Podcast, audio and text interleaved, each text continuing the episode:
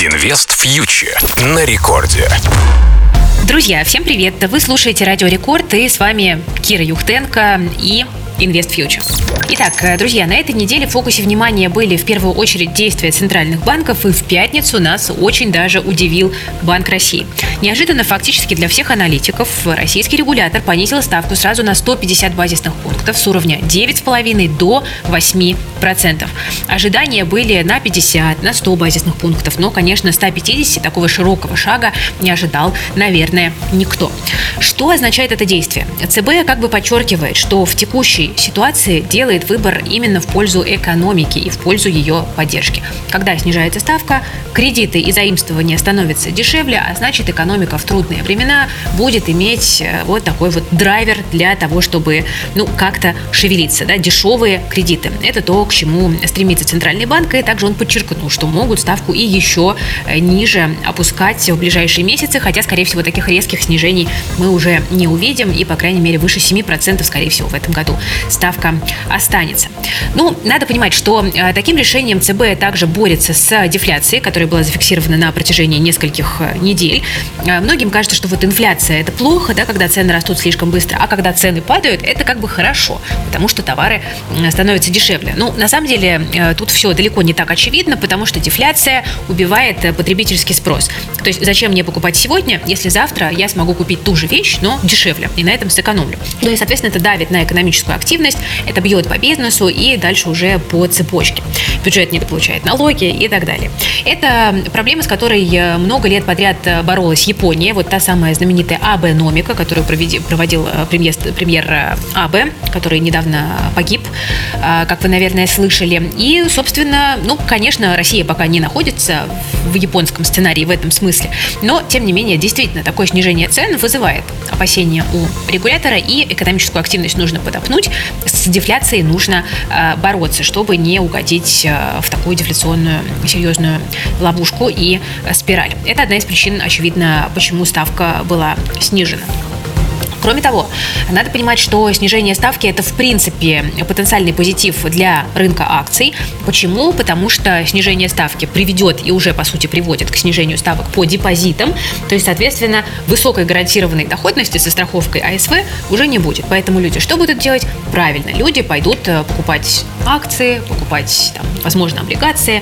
Э, но, в первую очередь, конечно, мы видим, что многие меры, которые регулятор сейчас принимает, они нацелены именно на э, поддержку российского рынка рынка акций, потому что многим крупным компаниям не хватает сейчас э, средств для развития после того, как э, иностранные инвесторы, ну, в общем-то, перестали в российском рынке полноценно принимать какое-либо активное участие. Ну, а что касается курса рубля, в целом, конечно, такое резкое снижение ставки, ну, вряд ли оно как-то драматически курс рубля опустит, но это один из факторов, который будет этому способствовать. Вы помните, что сейчас есть, в принципе, задача опустить рубль, э, ну, хотя бы выше 70, и для этого принимается много мер, которые пока, правда, не очень э, помогают, потому что импорт э, как лежал пластом, так, в общем-то, и продолжает лежать, поэтому спрос на иностранную валюту остается низким. Еще из важных заявлений э, на сегодняшней пресс-конференции Центробанка это то, что ограничение на снятие долларов и евро будет продлено в сентябре. Я напомню, что с 9 марта ЦБ ограничил снятие долларов и евро, то есть можно снять со своих счетов и вкладов только 10 тысяч долларов, либо эквивалент в евро, а все, что выше этой суммы, вы получаете в рублях по курсу ЦБ.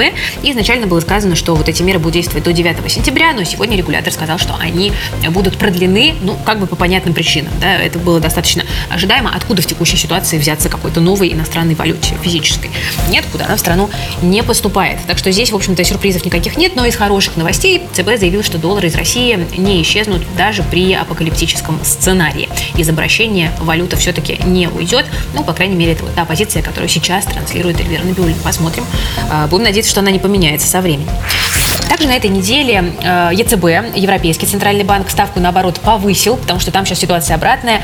Э, европейские страны, США, многие другие западные страны, наоборот, борются с инфляцией.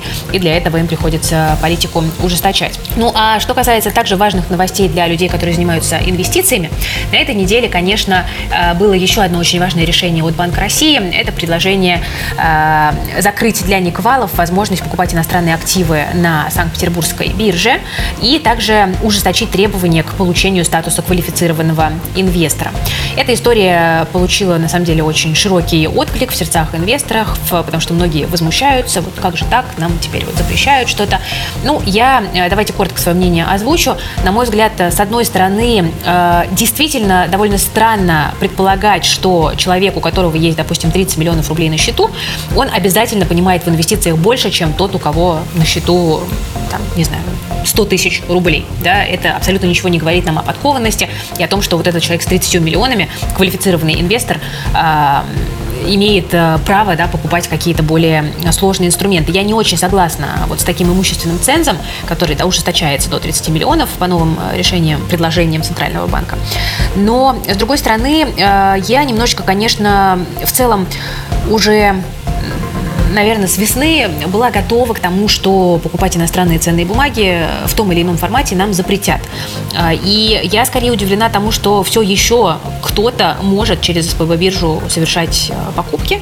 А, ну и я, по крайней мере, на большие суммы настоятельно не рекомендовала бы вот до того, как не появится какая-либо ясность, такие операции совершать, потому что есть риски дальнейших блокировок. Стоило ли запрещать? Вопрос открытый, но вопрос э, в том, а кто, собственно, хочет это покупать и с какими целями. Потому что я, а, судя по тому, что я вижу в комментариях, да, по активности людей, я вижу, что многие эти риски до сих пор сами не понимают. И, а, к сожалению, это может вылиться просто новыми большими потерями у людей.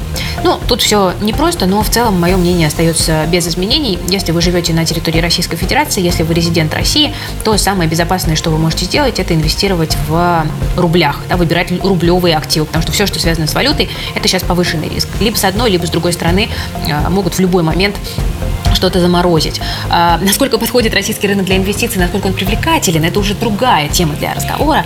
А, и здесь можно долго дискутировать. Но я думаю, что оставим это для следующего выпуска.